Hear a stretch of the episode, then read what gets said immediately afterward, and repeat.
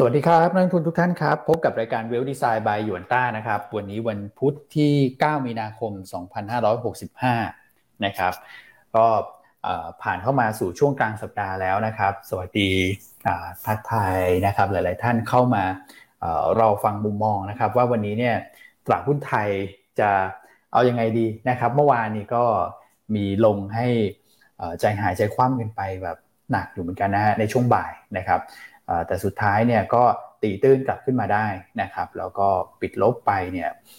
ไม่ถึง 10 จุดนะครับแล้วก็เท่าที่ดูเนี่ยความผันผวนยังเกิดขึ้นอยู่นะในในส่วนของตลาดหุ้นสหรัฐตลาดหุ้นยุโรปนะครับเดี๋ยวบวกเดี๋ยวลบเดี๋ยวบวกเดี๋ยวลบอยู่อย่างนั้นเนี่ยสุดท้ายก็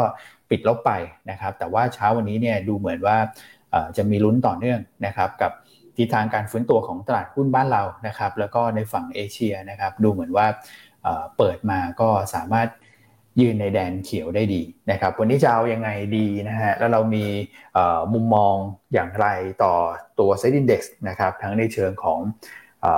กลยุทธ์นะครับในเชิงของปัจจัยพื้นฐานนะในเชิงของทางเทคนิคนะครับหลายๆศาสตร์เนี่ยมันรวมกันแล้วเนี่ยมันก็มีความเห็นที่คล้ายกันนะครับ ถ้าสถานการณ์ไม่รุนแรงไปมากกว่านี้เนี่ยดาวไซด์ก็เมื่อวานเนี่ย นะครับถือว่าใกล้เคียงนะจุดต่ำสุดที่ลงมานะครับโอเคนะครับ เดี๋ยวเรามาพูดคุยนะครับ วันนี้ก็มีพี่อั้นนะฮะแล้วก็คุณก่อนะฮะอ่านะครับเดี๋ยวมาคุยกับพี่อั้นคุณก่อสวัสดีครับพี่อั้นครับครับ สวัสดีนะฮะคุณอ้วนคุณก่อนะฮะช่วงนี้เราเปลี่ยนหน้าไปเปลี่ยนหน้ามาน้ำมุนไปหมุนมาจะชาต้องเหลือบเหลือบขึ้นมาดูหน้าจอก่อนเอ๊ะวันนี้ท่านใดนะ ท่านใดนะท่านใดเรียกชื่อผิดอีกนะเออครับผมอ่าก็สวัสดีทุกทุกท่านนะครับ วันนี้นะฮะต้องเรียนแจ้งตั้งแต่ช่วงต้นรายการเลยแล้วกัน ครับว่านะครับ หลังจากเราให้ทุกท่านผ่อนน้ำหนักมาอย่างต่อเนื่องในช่วงสัปดาห์เศษที่ผ่านมาเนี่ยรวมทั้งเรื่องการเตือนเนอะเรื่องบล็อกถงบล็อกเทรดเนี่ยลดได้ก็ให้ลดไปก่อน ใช่ไหมครับอ่าแต่ว่าการที่ตลาดหุ้นเมื่อวานนี้ ปรับตัวลงมาทดสอบเส้น 200 วันนะฮะมีหลุดบ้าง แต่ว่าดึงตัวกลับขึ้นมาได้เนี่ย รวมทั้ง จะมีการเจรจาระหว่างยูเครนรัสเซียในวันพรุ่งนี้นะครับ วันนี้ปรับมุมมองขึ้นมาเป็น trading ละอืมครับผมนะครับอันเชื่อว่าตลาดมันลงมาเยอะเกินไปแล้วนะครับ แล้วก็ถ้า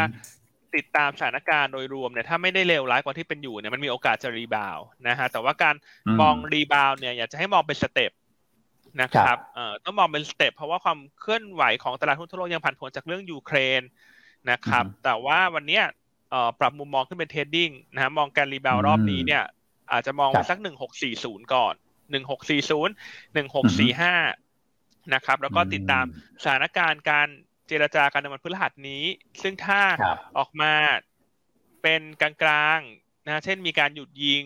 นะฮะก็จะทำให้ rebound ขึ้นได้ต่อ 1670 1680 แต่ถ้าการเจรจาออกมาเป็นลบ ก็แน่นอนการ rebound ขึ้นมา ก็เป็นจังหวะที่จะต้องลดพอร์ตลงอีกครั้งหนึ่งนะครับแต่วันนี้ พรุ่งนี้เนี่ยก็คิดว่าตลาดน่าจะรีแบบ rebound ได้ เพราะเพราะฉะนั้นวันนี้เรามัน call ซื้อหุ้นบ้างแล้วแล้วจากลงมาเยอะแล้วนะครับ วันนี้ก็ปรับมุมมองแล้วดีกว่า ปรับเป็นซื้อเก่งกำไร trading กลับขึ้นไป มองหุ้นที่ลงมาลึกนะฮะน่าจะ เป็นเป้าหมายในการเข้าซื้อละ อืมโอ้โหพี่อันปรับมุมมองแบบ ปรับมุมมองด้วยด้วยคำพูดที่แบบโชว์โชว์โชว์เลยนะ นะฮะ คือใช่ครับนี่ต้องเรียกความมั่นใจตั้งแต่ต้นรายการนะปกติของดีจะเก็บไว้ช่วงท้ายนะแต่อันนี้เฉลยให้แต่ช่วงต้นรายการเลยว่าวันนี้เรามาสู้นะ เรามาสู้เพราะเราคิดว่ามันลงมาเยอะเกินไปแล้วนะครับ แล้วก็สถานะบล็อกเทรดต่างๆเนี่ยถูกเคลียร์ไปเยอะแล้ว นะครับฉะนั้นวันนี้เป็นกำลังใจทุกท่าน วันนี้น่าจะเป็นวันที่รีบาวได้ โอ้โอเคฮะ โอ้โห ฟังแล้วมีกำลังใจนะฮะนะครับอะคุณพี่พิมพี่ลาไลเนี่ยเขาบอกว่า เออ เข้าใจทักนะฮะ เข้าใจทักเนอะครับผม ใช่ไหมฮะช่วงนี้เรามีนักกลยุทธ์มาเวียนหน้าเวียนตาคุณพิมพ์พิลาไลเลยทักเข้ามาว่าช่วงนี้พี่อั้นนี่เปลี่ยนผู้ชายทุกวัน แรงแรงมากที่ลาไลนะฮะเห็นเงียบๆไปนี่โอ้โหพอคอมเมนต์มานี่แบบ อืใช่นะฮะเอาใส่พอวันนี้คุณพิมพ์พิลาไลเห็นคุณแม็กซ์ไม่มาไงก็คงแบบกระวนกระวายร้อนรนก็เลยต้องมาฟาดอ้านแทนนะ เพราะว่าเป็นคุณแม็กซ์ไม่ได้เข้ามา คุณพี่พี่พี่ลาไลเขาทานกาแฟอาจจะไม่อร่อย อ๋อเอ้าคุณก่อไปก่อน คุณก่อมา นี่ หล่อหล่อรุ่นใหญ่คุณพี่ลาไลเขาบอกว่าเขาเปลี่ยนใจแต่คุณก่อแล้วคุณไม่สังเกตเปลี่ยนแล้วเหรอเออใช่อะเขาไม่ค่อยมาแบบอ้อรอคุณก่อนะเขาไปคุณแม็กตลอดเลยเดี๋ยวนี้อะคุณก่อเสียใจไหมเนี่ยคุณก่อ เสียใจแต่ว่าเข้าใจได้ครับ โอ้โหนี่นี่ดูดูคำตอบนะ คาสโนว่าเลยนะพี่อันอย่างเงี้ยจริงๆคุณก่อเขาคิดในใจแต่เขาไม่กล้าพูดนะอันแต่แต่เราอันพูดให้เพราะอันอ่านจิตได้ คุณก่อเขาบอกว่าเสียใจนะฮะ แต่เข้าใจได้และคิดในใจว่าดีแล้วที่ไปไกลๆจากฉันไม่ใช่พี่อันใจเย็นครับ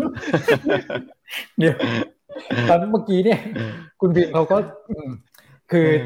ทานกาแฟอยู่แล้วก็ทีนึงแล้วนะครับ เมื่อกี้คงพุ่งของจริงแล้วแหละนะครับผมครับผมโอเคเนาะ อืมอะคุณปูบาลาถามเข้ามาตลาดทุกฐานตรวจได้นะแต่แต่ทุกคนก็ยังต้องมีกำลังใจในการลงทุนเนาะอย่างที่เราพูดเสมอนะว่า black swan มันมีตลอดแหละ แต่ว่ามันขึ้นอยู่กับการปรับน้ำหนักปรับพอร์ตถูกไหมครับอะถ้างั้น black swan ตลาดหุ้นนะแล้วอาร์เซนอลเป็นยังไงคุณคุณกอครับผม คุณปูบาลาถามว่าปีนี้จะได้ไปแชมเปี้ยนส์ลีกไหมนะครับ ก็ผมมองคล้ายๆ กับตลาดหุ้นนะครับ ก็คือมองถ้าเป็นอาร์เซนอลก็มองเป็นเกมเกมไปครับ ก็ ก็เล่นเป็นเกมเกมไปมองมองเกมต่อเกมครับ ยังไม่อยากหวังเยอะครับ ก็เหมือนตลาดหุ้นเหมือนกันนะก็ติดตามสถานการณ์เป็นรายวันนะครับ ยังยังไม่ได้อยากหวังเยอะ แต่ว่าวันนี้เองเนี่ยมองเหมือนพี่อั้นเลยว่า วันนี้สถานการณ์บรรยากาศการลงทุนนะครับ น่าจะดีขึ้นกว่าเมื่อวานนี้นะครับเมื่อวานนี้เห็นสัญญาณค่อนข้างดีเหมือนกันจากตลาดหุ้นนะครับใช่ครับยังไง ฝากไลค์ฝากแชร์ วันนี้เรามาเล่าให้ฟังกันว่าการทำ sensitivity น้ำมันที่เพิ่มขึ้นเนี่ย กระทบ SET Index มากน้อยเพียงใดนะครับ ซึ่งวันนี้เนี่ยจะทำให้เราเห็น downside แล้วว่า downside อยู่ตรงไหน เพราะฉะนั้นพอเราหา downside เจอ เราจะหาจุดสู้ได้ง่ายขึ้น อืมครับผมนะครับใช่ครับเดี๋ยวมาเล่าให้ฟังกันนะฝากไลค์ฝากแชร์ พี่บุญนาคบอกแชร์ไปแล้วแปดแชร์นะฮะพรุ่งนี้ พรุ่งนี้เปียแชร์พอดี บุญนาคบอกว่าเขาเล่นทั้งหมดแปดมือ จากทั้งวงสิบมือคุณนะเขาเหมาไปเลย เล่นอยู่คนเดียวนะนะคุณนุ้ยบอกขอบคุณสามท่านนะฮะขำแต่เช้าเลยนะครับวันนี้มาสู้นะเอานี้เรามาสู้ อันมาสู้ คุณก่อมาสู้ แล้วคุณอ้วนล่ะ โอ้โห ผมสู้แน่นอนนะสู้มาตลอดนะฮะ สู้ตลอดทางเออครับผม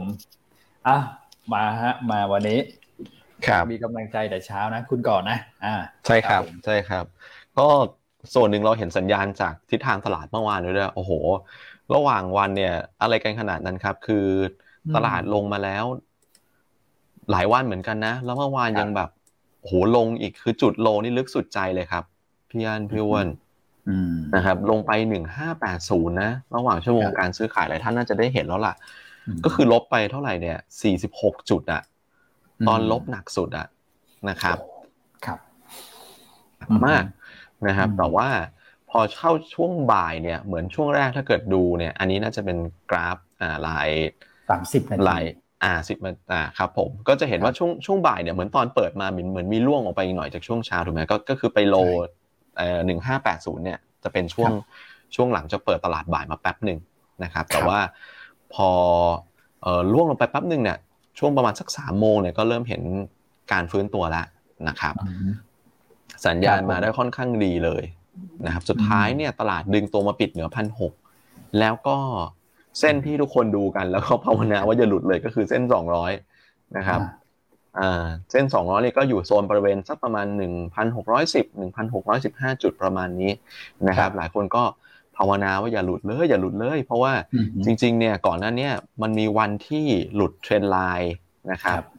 ที่เป็นเป็น uptrend line เนี่ย หลุดลงมาตั้งแต่เมื่อวันก่อนหน้า ที่เปิดมาปุ๊บแล้วแบบหนึ่งหกหนึ่งหกห้าศูนย์หนึ่งหกห้าห้าเลยอะวันนั้นน่ะนะครับอะเนี่ยฮะคือเปิดมาแล้วหลุดมาเลยนะครับหลุดแล้วไม่สู้กันด้วยนะครับ คือหลุดปุ๊บแล้วไหลไหลลงมานะครับ เพราะฉะนั้นอีกแนวรับหนึ่งคือเส้นสองร้อยวัน ซึ่งสองร้อยวันเนี่ย รับอยู่มาสองรอบก่อนหน้านี้นะครับ ถ้าดูเนี่ยรอบหนึ่งก็คือรอบของที่เราเจอโควิดเวฟเดลต้านะครับ ก็คือประมาณเดือนแปดครับเดือนแปดปีที่แล้วนะครับอืมครับผมอ่าอ่าโอเคครับผมช่วงบริเวณประมาณนั้นแหละครับ ใช่ครับที่เทรดอยู่ที่เทรดเส้น200วันอยู่สองสาครั้งเนี่ยแหละครับ อันนั้นก็คือครับผมเอ่อเวฟเดลต้าที่ จำนวนผู้ติดเชื้อจำนวนผู้เสียชีวิตเราในประเทศเราขึ้นค่อนข้างเยอะนะครับ อันนั้นคือหนึ่งครั้งนะครับครับอีกครั้งหนึ่งก็คือเนี่ยฮะก็คือเดือน11ปลายเดือนอืม11ปีที่แล้วก็คือ ที่เริ่มมีการพูดถึงโอมิครอนกันนะครับ ความกังวลต่อในเรื่องของสายพันธุ์โอมิครอนเกิดขึ้นนะครับ ก็ลงมาแรงตลาดหุ้นไทยลงมาแรง แต่ว่าก็เส้น200วันก็ทำงานได้ค่อนข้างดี ครับ อือืมมเพราะฉะนั้นวันนี้ก็เป็นอีกครั้งหนึ่งแล้วเราก็หวัง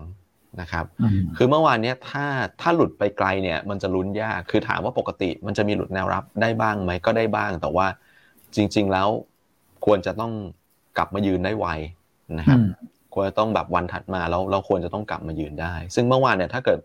มันไปปิดใกล้ๆโลเนี่ยโอ้โหวันนี้ วันนี้มันคงลุ้นเหนื่อยอะครับนะฮะอืมอืมอ่าใช่ใช่ครับผมนะครับอืมแต่แต่สุดท้ายคือดึงขึ้นมาปิดเหนือแนวรับเส้น 200 วันเลยเมื่อวานนี้ นะครับ ก็เป็นเป็นสัญญาณที่ทำให้เราแบบมีความหวังอืมนะครับครับมีความหวัง แล้วเมื่อวานถ้าเกิดไปดูตลาดแวดล้อมเนี่ย ตลาดหุ้นโดยรวมไม่ถือว่าไม่ได้แย่แล้วกันนะครับ เมื่อวานเนี่ยอ่าแล้วเช้านี้เอเชียครับ ก็ฟื้น อืม อืมครับผมนะครับอืมนี่อะเมื่อสักครู่นะ คุณก่อดูกราฟเนี่ย ข้างล่างเนี่ยเป็นเป็นแท่งของเอ่อ ปริมาณการซื้อขายนะฮะอาจจะครับแต่มันก็ใกล้เคียงกับมูลค่าการซื้อขายแหละนี่คือแบบโอ้โหทุ่มกันลงมาแล้วก็วอลลุ่มนี่ปื๊ดขึ้นไปเลยนะคือแบบเหมือนแบบโอ้โหเคลียร์ position กันเมื่อวานเนี่ย คนที่ซื้อก็ซื้อ อยากซื้อก็ซื้อนะคนที่อยากใช่ขายก็แบบฉันไม่ไหวแล้วฉันก็ถอดใจฉันขอลด position กันก่อน ก็เคลียร์กันตรงบรรลุมาตุ้มเนี่ยช่วงประมาณสักบ่ายสองครึ่งบ่ายสามเนี่ย แล้วก็ volume ก็พุ่งขึ้นมาแบบปี๊ดเลยอะเหมือนแบบโอ้ เคลียร์กันหมดละทั้งสองฝั่งนะครับ แล้วก็กลับมาครับปิดโอ้ได้น่าสนใจจริง ๆ นะฮะคือถ้าเกิดดูเป็นกราฟเส้นเนี่ย เราจะไม่เห็นภาพเลยนะ ก็คือไม่ไม่หลุดนะอ่า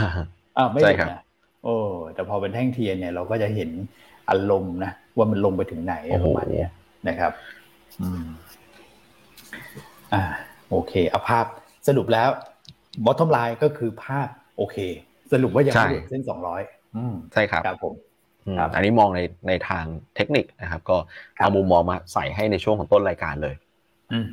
นะคครัรับบผมในแง่ของโฟล์น่าสนใจมากเหมือนกัน เพราะว่าหนึ่งคือเมื่อวานนี้เราลุ้นกันว่า พอจบสิ้นวันปุ๊บใครจะเป็นคนซื้อใช่นะครับ การที่ดัชนีไล่ขึ้นมาปิดเหนือเส้น200วันเนี่ย ใครจะเป็นคนซื้ออืมอืมอืมปรากฏว่าพี่ฝรั่งกลับมา อืมอืมครับผม กลับมา ใช่อืมกลับมาครับหลังจากที่ขายไป2วันก่อนหน้านี้นะครับ เมื่อวานนี้ครับกลับมาซื้ออืประมาณสัก2,000กว่าล้านอืมครับผมอ่าแล้วสิ่งที่น่าสนใจเพิ่มขึ้นอีกก็คือว่า คนที่ขายหนักเมื่อวานนี้กลับเป็น prop trade อ่าไม่ใช่กองทุนในประเทศนะอ่าเป็น prop ใช่ครับ อืม ซึ่งปกติเนี่ย โดยตัวของพร็อพเองเนี่ยเขาก็ไม่ได้ซื้อได้ขายกันแบบหนักมาก เว้นแต่ว่ามันเป็นธุรกรรมที่เป็นไปเชื่อมโยง ถูกไหมคุณก่อครับ เชื่อมโยงกับใช่ครับธุรกรรมบล็อกเทรดหรืออะไร block ก็ trade ว่ากันไปอ๋อครับอืมโอ้นี่น่าสนครับ ซึ่งก็น่าจะพอเป็นไปได้ไหมครับพี่อันพี่อ้วนว่าอืมเมื่อวานนี้ในเรื่องของธุรกรรมบล็อกเทรดที่มันมีมีการ leverage อยู่อยู่ในตัวพอแบบราคาลงแบบ ในแง่ของราคาหุ้นที่ลงแรงขนาดนั้นเนี่ย ก็อาจจะทำให้มีบางคนเองก็ต้องก็ต้องลดความเสี่ยงลดสถานะของตัวเองลงไป อืมครับผม เป็นอย่างนั้นจริงๆฮะหาใช่พี่อันครับอืมอือฮึเพราะว่าถ้าดูจากปริมาณ block trade นะฮะเมื่อวานนี้ลดไปอีกประมาณสี่พันล้านบาทครับใช่ไหมครับเอ่อครับตอนนี้ปริมาณสะสม block trade เนี่ย เริ่มเข้าสู่ระดับที่อยู่ในโซนโซนต่ำแล้วกันอือฮึนะฮะครับผมโซนต่ำของการ rebound ในแต่ละรอบ ก็ประมาณสักอืมสี่หมื่นล้าน ถ้าที่คุณอ้วนตีตีกราฟมาให้ดู ครับ ใช่ครับนะครับเพราะฉะนั้นวันนี้ผันผวนหลุดครับสองร้อยวันลงไป นะฮะในช่วงบ่ายแล้วเหมือนโดนทุ่มลงมาเนี่ย เชื่อว่าน่าจะมันถึงเลเวลละที่ถ้าอือฮึถ้าไม่เติมเงินนะฮะจะโดนต้องเลือกที่จะปิดขาดทุน อืมครับผมนะครับแล้วถ้าดูห้าวันรวมกันเนี่ยตอนนี้บล็อกเทรดขายไปประมาณหมื่นล้านบาทหนึ่งหมื่นเจ็ดร้อยล้านบาท อืมครับผม อืมนะก็คือในมุมมองของพี่อันเนี่ยกำลังจะบอกว่ามันเริ่มกลับเข้าสู่ภาวะปกติแล้ว สำหรับสถานะที่เคยอาจจะขึ้นไปเยอะๆก่อนหน้านี้ แล้วเป็นตัวตัวเร่งให้บ้านเราเนี่ยเวลาลงแล้วดูจะโรงแรงนะเพราะว่ามันมีเรื่องของการปิดโพซิชันที่มันค้างอยู่ตรงนี้เป็นตัวเร่งเป็นตัวกดดันเพิ่มเติมด้วยนะนะครับ ใช่ครับ คือการทำเลเวลเลชมันลดลงนะฮะ ซึ่งอันนี้ก็เป็นประเด็นที่เราเตือนมาแล้วนะจากสัปดาห์ที่แล้วเนาะถ้าจำกันได้ว่าเออใครบล็อกเทรดลองไว้ก็ปิดไปก่อนนะ คือมันไม่จำเป็นต้องมาปิดตอนทุกคนแพนิคหนีตาย แล้วต้องมาปิดขาดทุนลึกๆเนอะไหมฮะคือพอเราเริ่มเป็นสัญญาณไม่ดีแล้วเราต้องปรับแล้ว ซึ่งจริง ๆ มันควรจะปรับตั้งแต่สัปดาห์ที่แล้วแล้วนะครับ ส่วนเมื่อวานเนี่ยมันอาจจะเป็นจุดที่น่าซื้อเล่นรีบาวมากกว่านะ ในมุมมองของอันนะเพราะวันนี้อย่างที่พูดในช่วงต้นรายการ แล้ววันนี้เรามาสู้เล่น rebound แต่ rebound โดยมีเงื่อนไขนะครับว่าเราต้องติดตามอะไรบ้าง เรามองเลเวลตรงไหนในการที่จะขยับพอร์ตในแต่ละครั้ง นับตั้งแต่ตรงนี้ไปเราจะเดินหมากอย่างไร เดี๋ยวเราจะมาเล่าให้ฟังกันนะครับเมื่อวานนี้ก็ชัดเจนนะครับว่าที่ลงมาแรงและเร็ว น่าจะเกิดจากการปรับสถานะของตัว block tradeอืมครับผม ใช่ครับ โอเคนะครับนะดูช่วงนี้ SBL ทำไมเยอะขนาดนี้คุณก่อกระหน่ำมาก ๆ เลยเนี่ย ฝากตลาดหลักทรัพย์ไปตรวจสอบหน่อย เดี๋ยวนะครว่าว่ามีใครมาแอบทำเนกเก็ตช็อตหรือเปล่า ไม่แน่ใจเหมือนกัน เพราะเวลาแบบตลาดผันผวนนะ ชอบมีทีเผลอนะคุณ บางโบรกที่เขาแบบเอ่อมีลูกค้าที่เป็นแบบเขาเรียกอะไรฮะอัลกอริทึมเทรดเยอะๆอย่างเงี้ยไม่รู้สิไม่รู้มีรั่วไหลหรือเปล่านะฮะฝากผู้เกี่ยวข้องไปตรวจสอบนิดนึงนะฮะ อย่างน้อยมันก็ช่วยช่วยลดความผันผวนได้นะนะครับอลองไปตรวจฝากตรวจสอบนิดนึง แต่ว่าจริง ๆ ตามเกมมันไม่ควรจะมีใครทำได้นะ เพราะมันผิดกฎใช่ไหมฮะทำการทำเนกเก็ตช็อตเนี่ยมันไม่น่ามีเนอะแต่ว่า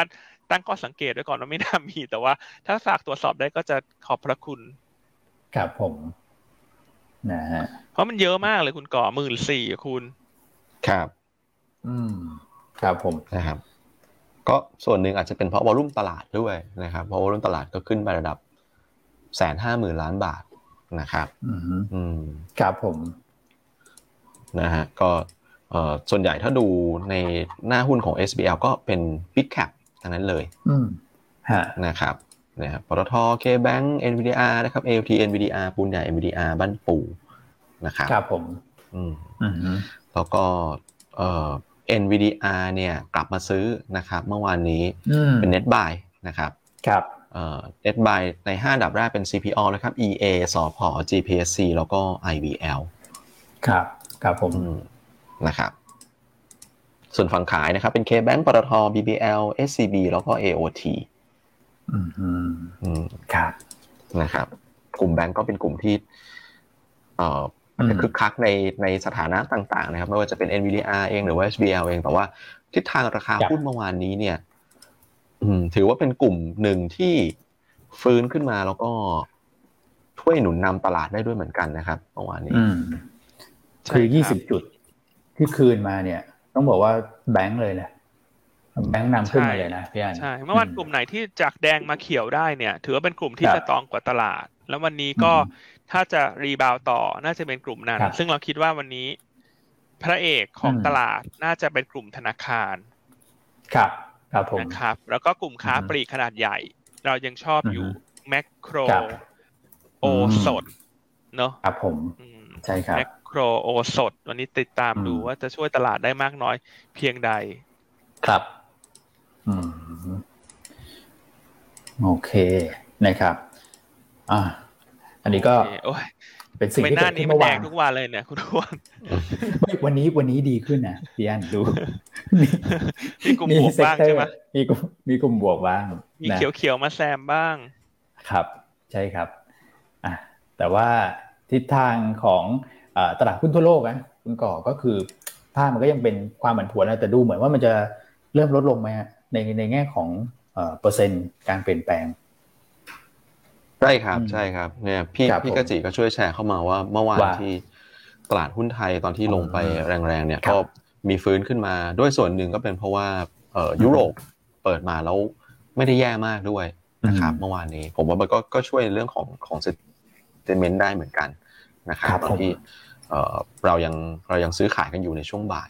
ครับใช่ครับยุโรปก็เมื่อวานนี้ก็ทรงๆนะครับแต่ก็ถือว่าดีแล้วเพราะว่ายุโรปขึ้นหนักหนักแบบ ก็จะเห็นว่าหนักกว่าคนอื่นๆแล้วเพราะว่าอยู่ในแอเรียที่ใกล้กับตัวสถานการณ์นะครับตลาดหุ้นสหรัฐผมดูเมื่อคืนนี่มีจังหวะเขียวเหมือนกันนะ ใช่ครับ อืมนะครับมีจังหวะย้อนกลับขึ้นไปเขียวเลย ครับผม อืม แต่ว่าสุดท้ายปิดย่อลงมาแต่ลบไม่เยอะมอยลบลบไม่ค่อยเยอะครับ ครับ อืม โดยเฉลี่ยก็ลบกันไม่ไม่ถึงเปอร์เซ็นต์อืมครับผม โอเคอ่าถ้าดูเป็นราย sector เนี่ยก็จะเห็นว่ากลุ่มพวกเอ่อคอน sumer เริ่มขยับขึ้นมาได้นะครับ จริงๆ กลุ่มสถาบันการเงินเนี่ยนะครับถ้าเกิดว่านับเฉพาะแบงก์อย่างเดียวเนี่ยก็ปิดบวกนะประมาณสัก 0.3%นะครับกลุ่มพลังงานยังขึ้นต่อนะแน่นอนก็คือเป็นเรื่องของราคาน้ำมันที่ปรับตัวเพิ่มขึ้นไป นะครับคราวนี้ถ้าเกิดดูราคา commodity โดยภาพรวมเนี่ยน้ำมันขึ้นนะครับทองคำขึ้นนะฮะพวกสินแร่ขึ้นนะครับค่าระวังเรือขึ้นนะแต่ว่ามีตัวหนึ่งที่ตัวของนิกเกิลนะฮะนิกเกิลนี่ขึ้นแรงมากครับพี่อันครับผม แล้วก็หยุดขึ้นขึ้นจนหยุดไปเลยฮะหยุดการซื้อขายไปเลยฮะเออใช่ครับ ก็คือตัวนิกเกิลที่ตลาดลอนดอนใช่ไหมฮะใช่ครับเมื่อวานนี้ขึ้นไปเกือบเกือบแตะหนึ่งแสนเหรียญต่อตัน อืมครับผมนะครับ ขึ้นมาจากช่วงก่อนที่เกิดสถานการณ์ยูเครนก็คืออยู่ที่สักหมื่นกว่าสองหมื่นเหรียญต่อตันครับนะครับ เมื่อวานนี้มันเกิดปรากฏการณ์ที่เรียกว่าช็อตสควีชนะครับก็คือคนที่ช็อตไว้เนี่ย ต้องปิดสถานะ เพราะมันเข้าสู่จุดที่ต้องถูก margin call ครับ นะฮะซึ่งอันนี้ก็บังเอิญนะเมื่อวานนี้อันก็เพิ่งเล่าให้ทุกคนฟังเองว่า เวลาอะไรที่มันขึ้นหรือลงแรงๆเนี่ยให้ระวังเพราะสุดท้ายแล้วมันจะมีพวก derivative พวกนี้มันมีโอกาสที่จะพังนะครับเมื่อวานนี้ยกตัวอย่างไปเนอะจำได้ไหมฮะที่เราบอกกันว่าใช้หน้าหัวหลงหรือเปล่าถ้าเขาจะแล้ว พังเพราะน้ำมันลง ไม่มีใช้หน้ามังหัวหลงมังที่สิงคโปร์ที่สิงคโปร์ใช่ใช่ไหมน่าจะชื่อไม่ผิดที่สิงคโปร์เนี่ยที่เขาพังไปเพราะเขาไปลองน้ำมันแล้วน้ำมันลงมาติดลบ ใช่ไหมครับซึ่งอันนี้เป็นเหตุผลว่าทำไมพอ ตอนนี้มันเริ่มมีวิกฤตยูเครนขึ้นมาอันเห็น commodity ต่างๆมันผันผวนมากมันทำให้มันมันสะกิดใจเนอะที่เราเตือนว่าเอ้ยระวังก่อนนะช่วงนี้เบาก่อน เพราะว่าเราไม่รู้หรอกว่ามันจะมีอะไรทับซ้อนหรือเปล่า แล้วเรื่องของความเชื่อมโยงเรื่องธุรกรรมการเงินของแบงก์รัสเซียแบงก์ยุโรปบริษัทเอกชนต่างๆเนี่ยมันก็เยอะแยะไปหมดใช่ไหมครับ เมื่อวานนี้ก็เลยเกิดเหตุการณ์ที่เรียกว่าเขาเรียกว่า margin call เนอะ นะครับ ก็หลังจากนิกเกิลมันขึ้นไปเยอะมากนะจนเออมันต้องถูกบังคับซื้อคืนใช่ไหมครับ เพราะว่า short เอาไว้ก็พุ่งไปหนึ่งแสนเหรียญต่อตันเลยคุณนะครับแล้วก็ทำให้ตลาด LME เนี่ย ต้องประกาศระงับการซื้อขายตัวนิกเกิลตรงเนี้ย nickel future เนี่ยนะครับ ก็คาดว่าจะกลับมาเปิดให้ซื้อขายได้อีกครั้งหนึ่งในวันศุกร์โอ้หยุดสองวันเลยฮะ ใช่พุธพฤหัสเนี่ย หยุดเพราะว่าต้องไปเคลียร์สถานะ เคลียร์สถานะไปเก็บสตางค์กันก่อน ว่าหลังจากปิดสถานะแล้วเป็นหนี้ค้างกันเท่าไหร่ เพราะว่า product ที่เป็น leverage เนี่ยมันมันมีความน่ากลัวนะ เวลามันผิดทางหรือมันมีเหตุการณ์ที่เป็นปรากฏการณ์ช็อกโลกเนี่ย มันไม่ใช่แค่เงินต้นหมดนะนะครับ มันหนี้สินด้วยนะ ซึ่งเมื่อวานนี้เนี่ย ก็เข้าใจว่าน่าจะเป็นบริษัทในจีน ครับนะครับ เมื่อวานนี้ทางด้านธนาคาร จีนเนี่ย รัฐบาลร้องขอให้ตรวจสอบโดยด่วน ว่าลูกค้าของท่านมีการทำธุรกรรมอะไรบ้าง ที่เกี่ยวข้องกับพวก derivative ในสินค้าทุกประเภทเลย ไม่ว่าจะเป็นโลหะ เป็นคอมมอดิตี้เป็นเอ่อซอฟต์คอมมอดิตี้ให้ตรวจสอบเพื่อประเมินความเสียหายนะครับคือต้องบอกว่าเรื่องที่เกิดขึ้นเนี่ย ความเสียหายมันก็จะเกิดขึ้นจากคนที่มาทำสัญญานะไม่ใช่แบงค์ไม่ใช่แบงค์นะใช่นะครับเออแต่ว่าถ้าทำแล้วแบงค์เป็นคนที่เอ่อ การันตีสัญญาให้เนี่ยก็อาจจะต้องไปไล่ทวงถามกันอีกทีหนึ่งนะครับอ่าซึ่งในข่าวที่อันเห็นเช้านี้เนี่ยเขาคาดว่าน่าจะเป็นเอ่อทางด้านบริษัทในจีนเนอะชื่อว่าอะไรชิงฉวนหรือว่าซิงฉวนอะไรมาเนี้ยถ้าอ่านผิดขออภัยนะครับเขาบอกว่าน่าจะมีการขาดทุนนะฮะจากการไปช็อตตัวนิกเกิลไว้เนี่ย ประมาณแปดหมื่นล้านเหรียญ โอ้โหคูณแปดหมื่นล้านเหรียญนี่ คุณก่อคณิตคิดเร็วช่วยหน่อยฮะคุณก่อครับครับพี่อันแปดหมื่นล้านเหรียญนี่สองล้านล้านบาทครับ โอ้โหคุณนี่แหละครับนี่เป็นสิ่งที่เราเตือนคืออันต้องบอกเลยว่าหลายๆท่านอาจจะเอ๊ะทำไมคุณอันรู้ก่อนเหรอคำตอบคือไม่ใช่เลยฮะ อันนี้คือประสบการณ์อ่าฮะอันนี้คือประสบการณ์ที่ที่อันสัมผัสมากับตลาดในระยะเวลา ยาวนานพอสมควรเนี่ยแม้ว่าเราจะอายุยี่สิบเก้านะ แต่เรามีประสบการณ์ในตลาดเยอะนะครับเพราะไม่เราเห็นเหตุการณ์ผันผวนอะไรเนี่ย อันว่าประสบการณ์มันจะทำให้เราตัวรอด มันจะทำให้เราปรับน้ำหนักได้ถูกกับคุณว่าช่วงไหนฉันควรจะสู้หรือช่วงไหนฉันควรจะอยู่เฉยๆนั่งทับไม้ทับมือถูกไหมครับ แล้วช่วงไหนที่มันลงเพราะมันผิดปกติมากเนี่ยอย่างเมื่อวานนี้มันลงวูบไปขนาดนั้นเนี่ยมันเป็นโอกาสที่เราจะเข้ามาสู้บ้าง ถูกไหมครับ แต่การสู้เนี่ยมันต้องสู้แบบมีเงื่อนไขว่าฉันสู้สู้เพราะอะไร อย่างวันนี้อันมาขอสู้เพราะอันขอสู้เพื่อเก่งกำไรผลการเจรจาในวันพฤหัสนะครับซึ่งตลาดมันจะมีโอกาสรีบาวขึ้นไปให้หายใจหายคอบ้าง แต่ถ้าสู้ตรง พอเรื่องนี้แล้วผิดทางคำแนะนำก็คือขาย ครับนะครับ คือเวลาสู้อย่างเงี้ยมันลงทุนง่าย เพราะเรารู้ว่าเราสู้บนเงื่อนไขอะไรถูกไม่ใช่แบบว่า โอ้ยลงมาแล้วลงมาเยอะ ลงมาเยอะเยอะแล้วเยอะอีกเยอะที่สุดอย่างเงี้ยเราสู้ทุกระดับราคาก็ก็ตายสิคุณ อืมถูกไหมครับครับผมเพราะอันนี้คอวันนี้มาคอสู้ แต่ก็ไม่ได้มองแบบขึ้นไปได้ไกลมากนะก็เอาหนึ่งหกสี่ศูนย์บวกลบก่อน แล้วไปดูผลการเจรจา คือถ้าเจรจาออกมาดีเราอาจจะถือต่อ แต่ถ้าเจรจาออกมาแล้วโอ้ยทำไมเป็นแย่ลงกว่าเดิม ก็ถือเป็นจังหวะเลยสำหรับคนที่ยังมีหุ้นอยู่ในมือเต็มพอร์ตเนี่ยในพอร์ตเต็มมือเนี่ย ก็จะเป็นจังหวะที่จะต้องลดตามละเพราะทีนี้เส้นสองร้อยวันจะเอาไม่อยู่ ครับนะฮะคือถ้ามัน rebound ขึ้นมาแล้วข่าวดีมันกลายเป็นข่าวร้าย มันจะลงลึกกว่าเดิมนะครับ เพราะฉะนั้นก็ต้องย้ำเตือนตรงนี้เนอะว่าทุกครั้งทุก step ทุกการเดินหมากตั้งแต่นี้ไปต้องมีเงื่อนไข ว่าจะติดตามอะไรบ้าง แล้วต้องมีวินัยนะ ต้องมีวินัยนะฮะเวลาจะขายเนี่ย อย่าไปเสียดายว่า เอ้ย ฉันต่อรองราคาอีกหนึ่งช่องสองช่องแล้วสุดท้ายไม่ได้ขายแล้วพอมันลงมาสิบช่อง จะมาตัดใจขายตรงสิบช่องนั้นมันก็ ก็อาจจะไม่ใช่จุดที่ขายนะเนื้อหอมไหมครับ อืมครับผมใช่ครับฉะนั้นก็ก็อยากจะแชร์ประมาณนี้เนอะว่าบางทีมันมีบางทีอารมณ์มันเหนือเหตุผลเหตุผลมาก่อนอารมณ์อะไรอย่างเงี้ยมันเยอะแยะไปหมดตลาดช่วงนี้ อืมครับผมนะครับสุดยอดนะฮะข้อคิดในการลงทุน จากเอ่อประสบการณ์อายุ 29 ปีเท่านั้นเองนะครับ พี่กจีบอกว่าอายุ 29 ประสบการณ์ในตลาด 22 ถ้าก็51 โอ้ my god โอ้ my god พี่กจีเดี๋ยว พี่กจีได้แรงมากเลยแค่นี้คิดเร็วอีกแล้วคณิตคิดเร็วคุณก่อถ้างั้นขอให้ทีมงานออนไลน์ช่วยเชิญพี่กจิออกไปจากห้องนี้เลยครับผมนะฮะห้าสิบเอ็ดนี่เกินไปฮะช่วยบล็อก ช่วยบล็อกแล้วก็ช่วยแบนจนกว่าสถานการณ์ยูเครนจะสงบดีมะ แล้วเดี๋ยวค่อยปลดปลดแบนออกก็ช่วงนี้เห็นหลาย ๆ ประเทศทั่วโลกเขาแบนกันใช่ไหมอเมริกาแบนนู่นแบนนี่อะฉันขอแบนพี่กัจจิ โอ้โหนะนะครับนิดหนึ่งนิดหนึ่งประเด็นนี้สำคัญ คุณสมศักดิ์ถามมาใน Facebook SCBX ที่เข้าเทรดคนมี SCB จะเปลี่ยนอัตโนมัติไม่ใช่ไหมคำตอบคือไม่ใช่ ครับนะคุณพี่สมศักดิ์ต้องรีบติดต่อ IC หรือว่าตรวจสอบเอกสารที่บ้านแล้ว คุณพี่ต้องไปทำ tender offer หุ้น SCB เป็น SCBX นะครับ ใช่ครับ มันไม่อัตโนมัตินะ คือถ้าถ้าพี่ไม่ทำ tender offer หลังจาก SCBX เข้าเทรดเนี่ย หุ้นที่ที่พี่ถืออยู่มันจะซื้อขายไม่ได้ มันจะกลายเป็นใบหุ้นนะครับ เพราะฉะนั้นขอแจ้งตรงนี้ว่าคนที่มี SCB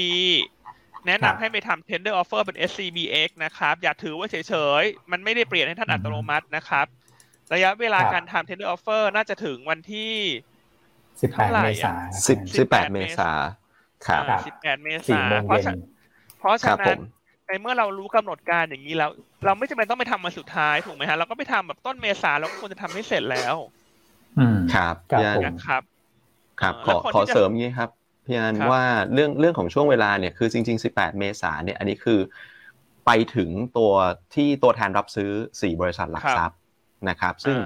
เออเราเนี่ย ไม่ได้อยู่ใน 4 บริษัทหลักทรัพย์นั้น คือเราเป็นตัวกลางในการที่จะส่งต่ออีกทีหนึ่งเพราะฉะนั้นเอกสารเนี่ยต้องมาถึงเราก่อนที่จะส่งไปทางนั้นนะครับ เพราะฉะนั้นรบกวนลูกค้าทุกท่านเลยนะครับ เช็คกับทาง IC ที่ดูแลท่านนะครับ ว่าเอกสารจะต้องมาถึงในวันที่เท่าไหร่นะครับ อีกทีหนึ่งนะครับ ผมเพราะเดี๋ยวเราต้องรวบรวมแล้วส่งต่ออีกทีหนึ่งนะครับใช่ครับอ่าแล้วคนที่จะซื้อไปแปลงเนี่ย ทุกท่านต้องตั้งสติไว้ว่าเวลาซื้อไปแปลงเนี่ย สิทธิ์ของหุ้นตัวนั้นจะเป็นของท่านคือ T บวกสองถูกไหมครับ เพราะฉะนั้นถ้าจะซื้อไปแปลงเนี่ยไปซื้อสิบแปดนี่มันก็แปลงไม่ได้แล้วนะถูกไหมครับเพราะฉะนั้นเอาเป็นว่าอย่างนี้แล้วกันขอกำหนดเลยว่าทุกอย่างที่คุณจะทำธุรกรรมเกี่ยวกับตัว SCBX เนี่ย ถ้าคุณจะซื้อไปแปลงเนี่ย อยากจะให้ทำให้เสร็จสิ้นทุกอย่างภายในวันที่แปดเมษาดีกว่า อ่า เพราะว่าเป็นช่วงสงกรานต์ด้วย ถูกไหมพี่ใช่โอ้ใช่ใช่แปดเมษาจะไม่ทันหรือเปล่าเขามีอยู่สงกรานต์หลายวันด้วยอะเดี๋ยวก่อนนะ คุณอ้วนบอกใช่ครับใช่ไหมฮะ เอาเป็นว่าว่า safe safe ก็ห้าคูณห้าเมษาแล้วเผื่อเผื่อไปหยุดเยอะด้วยนะครับรีบรีบดำเนินการก่อนดีกว่า พูดถึงเนาะอืมอืมนี่ดำเนินการนะ ทุกท่านอย่าไปอย่าเข้าใจผิดว่าอัตโนมัติไม่อัตโนมัตินะฮะครับนะครับ อืม เอ๊ะแล้วคุณมุกถามมาคุณก่อ SCBX จะเข้าเซ็นห้าสิบอัตโนมัติไหมอันเข้าใจว่าเข้านะ อันเข้าใจว่าสถานะในอินเด็กเหมือนเดิม จริง ๆ น่าจะเป็นแบบนั้นครับพี่อันใช่ครับ น่าจะเป็นแบบนั้น แล้วหลังจากวันที่สิบแปดเมษาเนี่ยหุ้นเขาจะ SP นะนะครับเขาจะเขาจะ SP แล้วกลับมาซื้อขายอีกครั้งหนึ่งเนี่ยถ้าจำไม่ผิดน่าจะเป็นยี่สิบเก้าเมษาหรือยี่สิบแปดเมษาอ๋อยี่สิบเจ็ดใช่ไหมอ่ายี่สิบเจ็ดเมษานะครับเพราะฉะนั้น ย้ำเตือนนะทุกท่านนะครับ อย่าลืมไปจัดการเอกสารยี่สิบแปดยี่สิบแปดใช่ไหมเออจำได้ว่ายี่สิบแปดครับผมอ่านะครับกลับมาเทที่ยี่สิบแปดนะครับครับ ใช่ครับ โอเค นะ ยังไงพวกวันที่ตัวเลขยังไง เช็คกับเอกสารตลาดอีกครั้งหนึ่งนะ แต่ว่าอันนี้คือเท่าที่เราจำได้ล่าสุดแล้วกันนะฮะนะฮะยังไงตรวจสอบอีกอีกครั้งหนึ่งเนาะเพื่อความชัวร์ครับผมโอ้อันนี้เรื่องสำคัญครับ ใช่ครับอืม ใช่ครับอะส่วนใครยื่นเอกสารแล้วพี่กจิถามเข้ามา เอ้าทำไมพี่กจิเขายังถามได้อยู่ไม่ใช่โดนแบนไปแล้วหรอคุณเขาเขาอันนี้ไงแบบอาศัยช่วงจังหวะชุลมุนนะฮะนะครับใครยื่นเอกสารแล้วหุ้นก็จะโดนล็อกนะคะ ขายไม่ได้ถูกต้องครับอ่าหุ้นมันก็จะถูกโอนไปรอการเปลี่ยนเป็น SCBX เพราะฉะนั้นก็ทำสักวันท้ายๆฮะวันปลายเดือนอะไรอย่างเงี้ยปลายเดือนมีนา ก็จะค่อยๆเริ่มทำแต่ถ้าใคร เป็นลักษณะฉันซื้อถือฉันจะไม่ซื้อไม่ขายตัวนี้อยู่แล้ว ท่านก็ทยอยทำไปช่วงนี้ ครับผมใช่ครับนะครับอะโอเคอะกลับมาที่เรื่องแบรนด์ดีกว่ามื่อวานนี้มันมีการแบนนู่นแบนนี่กันใช่ไหมฮะแล้วก็เรื่องของการปรับแผนกลยุทธ์ในระยะยาว เรื่องของการลดการพึ่งพิงน้ำมันจากรัสเซียนะคะอยากให้คุณก่อเล่าให้ฟังหน่อย เมื่อวานนี้หลาย ๆ ประเทศเนี่ยเขามีการออกมาประกาศอะไรบ้าง เอาเริ่มจากสหรัฐแล้วกันคุณก่อ ครับผมอเมริกาเนี่ยก็นำเลยนะครับ คุณไบเดนประกาศในเรื่องของการแบนนะครับ หรือว่าการระงับการนำเข้าน้ำมันจากรัสเซียนะครับ ซึ่งตอนนี้เองเนี่ยอเมริกาเนี่ยมีการนำเข้าน้ำมันนะครับ จากรัสเซียเนี่ยประมาณสัก 8%นะครับของ total import ของเขาครับ ใช่ครับนั่นก็แปลว่าจริงๆแล้วผลกระทบต่อเขาอาจจะอาจจะไม่ ไม่ได้เยอะเท่าไหร่ คือเขาก็สามารถที่จะไปหาแหล่งอื่นๆเนี่ยมามาทดแทนได้นะครับ ใช่ครับ แล้วถ้ายิ่งไปดูปริมาณการใช้ต่อวันนะคุณก่อเขานำเข้า8%ใช่มาจากรัสเซีย แต่ถ้าคิดเป็นปริมาณใช้ต่อวันเนี่ยคือหนึ่งเปอร์เซ็นกว่าเองหนึ่งจุดหกเปอร์เซ็นต์เพราะฉะนั้นอเมริกาเนี่ยนึกออกไหมฮะ คือเหตุสาเหตุของการเกิดวิกฤตครั้งนี้คือต้องบอกว่าทุกคนก็มีส่วนร่วมกันหมดเนอะแต่อเมริกานี่นึกออกมาเหมือนยิ่งเอาน้ำมันไปราด ให้ไฟมันลุกโหมขึ้นนะเพราะเขาได้รับผลกระทบน้อยไงถูกไหมครับแล้วสุดท้ายถ้าโดนหนักเนี่ยยุโรปก็ไปก่อน คือคุณลองจินตนาการภาพดูนะอะถ้ายุโรปไปถูกไหมฮะรัสเซียไป จีนก็ใช้น้ำมันเยอะ จีนก็ไปสรุปแล้วใครที่จะได้รับผลกระทบน้อยสุดฮะโอ้อเมริกาเนี่ยก็คืออเมริกาเนอะครับเพราะฉะนั้นเมื่อวานนี้ก็เลยมีแค่อเมริกาที่ประกาศแบนแบบชัดเจน ครับครับใช่ไหมครับอะส่วนประเทศอื่นๆเขาทำอะไรกันบ้างนะคุณก่อเอ่ออย่าง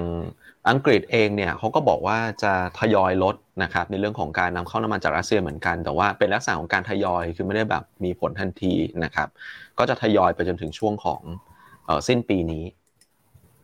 นะครับครับผมส่วนยุโรปเนี่ย จะเป็นแผนยาวนะครับ EU จะเป็นแผนยาวคือ เนื่องจากว่าเขาไม่สามารถจะตัดได้ทันที เพราะว่าเขาใช้พลังงานจากรัสเซียเยอะมากนะครับ คือแก๊สเนี่ยประมาณสัก 45เปอร์เซ็นต์นะอือฮึครับ ต้องเอาครัมาบจากผมรัสเซียนะครับครับเอ่อน้ำมันเนี่ยประมาณสัก 25เปอร์เซ็นต์ซึ่งถือว่าเยอะมากนะครับ เพราะฉะนั้นสิ่งที่เขาทำคือเขาจะทยอยลดนะครับ ก็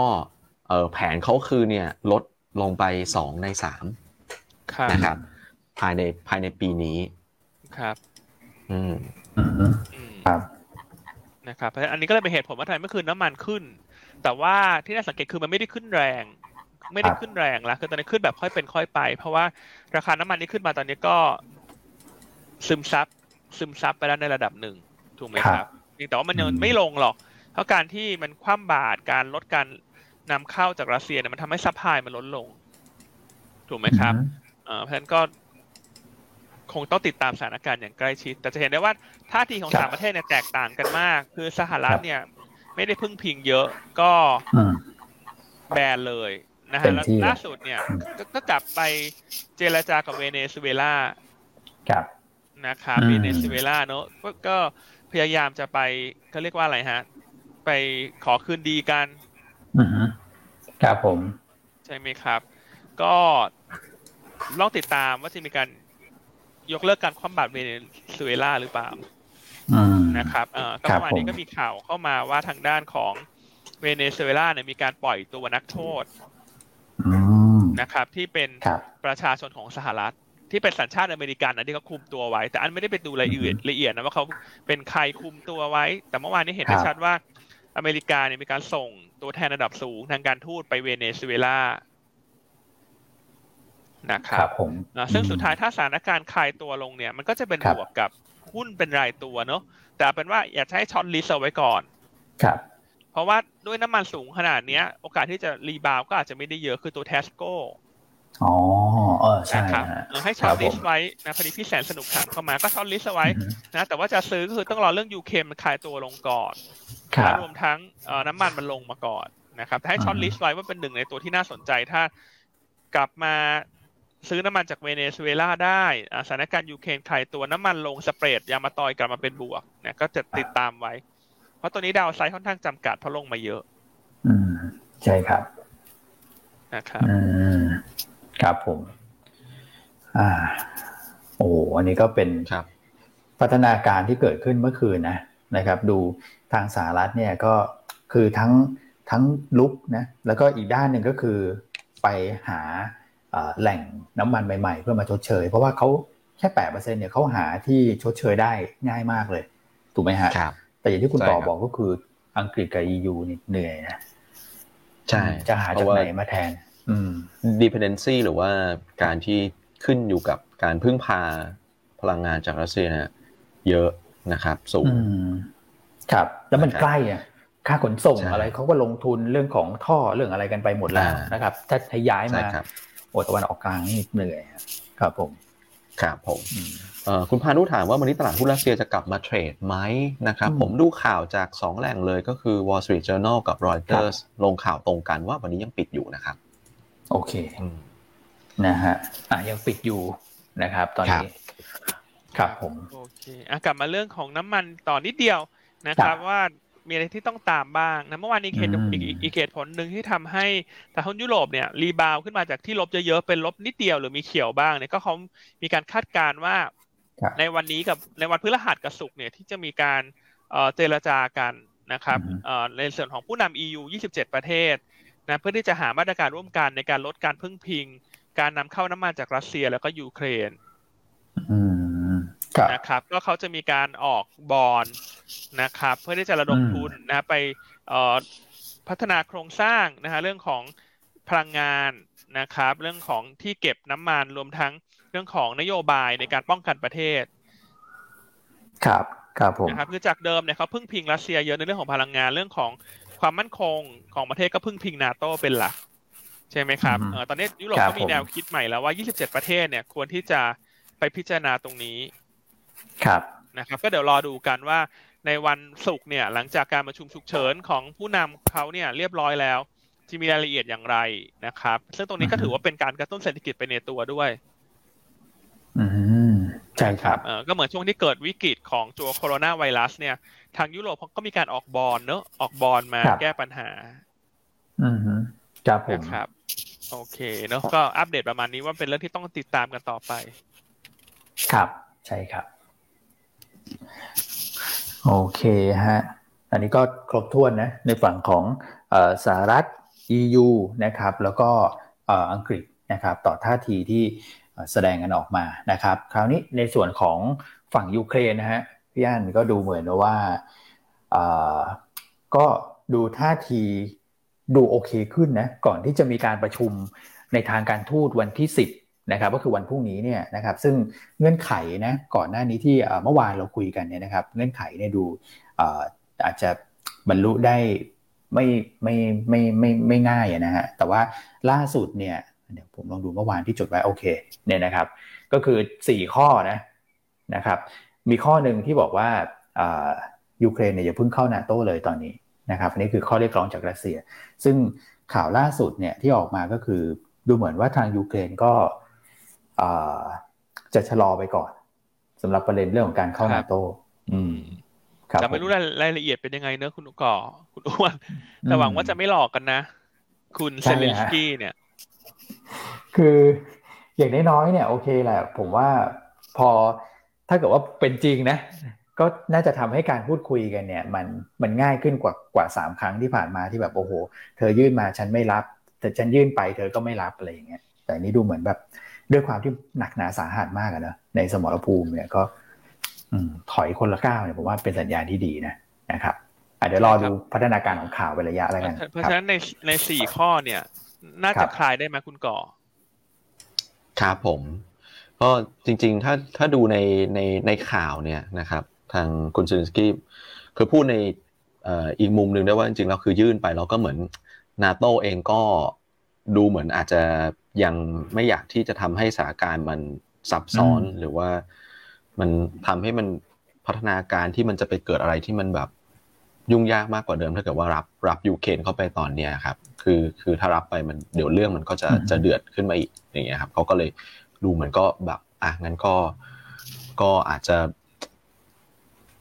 เหมือนถอยถอยมาก่อนตอนนี้กับกับกับเรื่องนี้นะครับใช่ครับ คือถอยบ้างเนอะ ให้ทั้งสองฝ่ายเขามีทางลง มีทางที่จะหาโซลูชันร่วมกันใช่ไหมครับซึ่งเมื่อวานนี้ก็การที่ยูเครนออกมาให้ความเห็นอย่างนี้เนี่ย ก็น่าจะทำให้อย่างน้อยรัสเซียก็ต้องไปฉุกคิดหน่อยละว่าสิ่งที่จะมาคุยกันในการเจรจาในวันพฤหัสเนี่ย จะหยิบอะไรมาคุยกัน ถูกไหมครับ แต่ถ้าแข่งกล้าวเลย บอกว่าฉันจะไม่ทำอะไรสักอย่างรัสเซียก็คงมาอีกรูปแบบหนึ่งถูกไหมครับก็คงเตรียมไม้ เตรียมไม้มา ต่างคนต่างเตรียมไม้มา อ่า แต่ว่าตอนนี้ถ้าฝั่งหนึ่งเริ่มอ่อนก็จะเปลี่ยนเป็นฉันเตรียมนวมมาแล้วกัน เบาๆหน่อย อืมไม่ไม้ละเป็นนวมเป็นนวมครับลดลดอาวุธลงมาครับ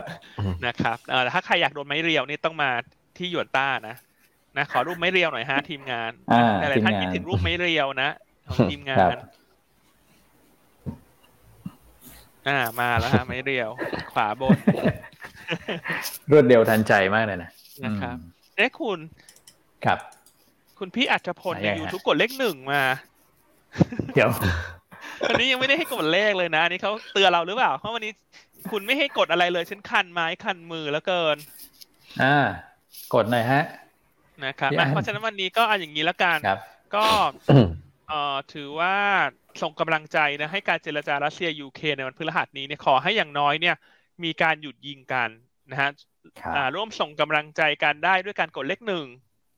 อืมครับผมนะครับอ่ากดเลขหนึ่งเข้ามารัวๆนี่ยิ่งกดเยอะแรงอธิษฐานยิ่งแรงนะ จะยิ่งทำให้การเจรจาเป็นบวกมากขึ้น อืมครับผมอ่ากดกันเข้ามาฮะช่วยให้กำลังใจกันครับ โอเคครับผมนะครับเพราะฉะนั้นวันนี้ประเด็นโดยรวมๆเนี่ยก็ยังกระจุกตัวในเรื่องของทางด้านยูเครนใช่ไหมครับอะมาย้ำเตือนกันอีกครั้งหนึ่งวันพฤหัสมีประเด็นอะไรที่สำคัญบ้างคะคุณก่อวันพฤหัสนี้ถือว่าเป็นวันที่เรื่องราวเยอะมาก ทั้งเรื่องยูเครน ทั้งเรื่องตัวเลขเศรษฐกิจที่ต้องติดตามครับผมครับผมถ้าดูที่ตัวเลขเศรษฐกิจเนี่ยก็แน่นอนครับเงินเฟ้อสหรัฐนะครับที่จะเป็นตัวเลข สำคัญลำดับท้ายๆแล้วล่ะก่อนที่เฟดจะไปประชุมในวันในสัปดาห์หน้านะครับสิบห้าสิบหกนะครับครับพรุ่งนี้ก็จะมีการประชุม ECB ด้วยเหมือนกัน ซึ่งอันนี้สำคัญเลยต้องมาฟังวิวแล้วนะครับว่าสถานการณ์เป็นแบบนี้ราคาพลังงานเป็นแบบนี้นะครับ ผลกระทบต่อเศรษฐกิจจะมากน้อยแค่ไหนกับทางฝั่ง EU หรือฝั่งยุโรปที่ต้องบอกว่าอยู่ค่อนข้างจะใกล้ชิดนะครับกับสถานการณ์ที่เกิดขึ้น ครับนะครับ แล้วก็ถ้าเกิดเรื่องประเด็นรัสเซียยูเครนก็เป็นในเรื่องของการเจราจานะครับ ซึ่งน่าจะเป็นรัฐมนตรีระดับรัฐมนตรีกระทรวงการต่างประเทศละที่จะมาเจอกันในรอบนี้นะครับ แล้วก็มีประชุมผู้นำของทางยุโรปด้วยใช่ไหมครับพี่อันที่เป็นการประชุมนัดพิเศษ ใช่ครับ ก็จะมีวันพฤหัสกับศุกร์เพราะฉะนั้นก็เห็นได้ชัดว่า ตลาดจะเลือกฟื้นตัวหรือจะลงต่อเนี่ย อันเนี้ย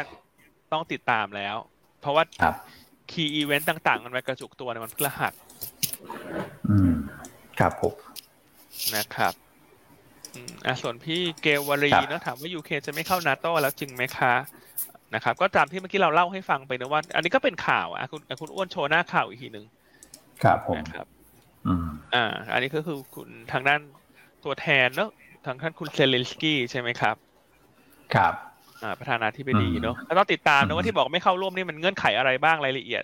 อันนี้เขาคงเอาไปคุยกันมันโตมากกว่า แต่อันนี้คือการส่งสัญญาณแล้วว่าว่าจะเบาลง ครับนะครับอะเช้านี้จีนรายงานตัวเลขเงินเฟ้อออกมาแล้วนะครับ เป็นไงฮะ เงินเฟ้อ CPI นะฮะ ออกมาใกล้เคียงกับคาดการ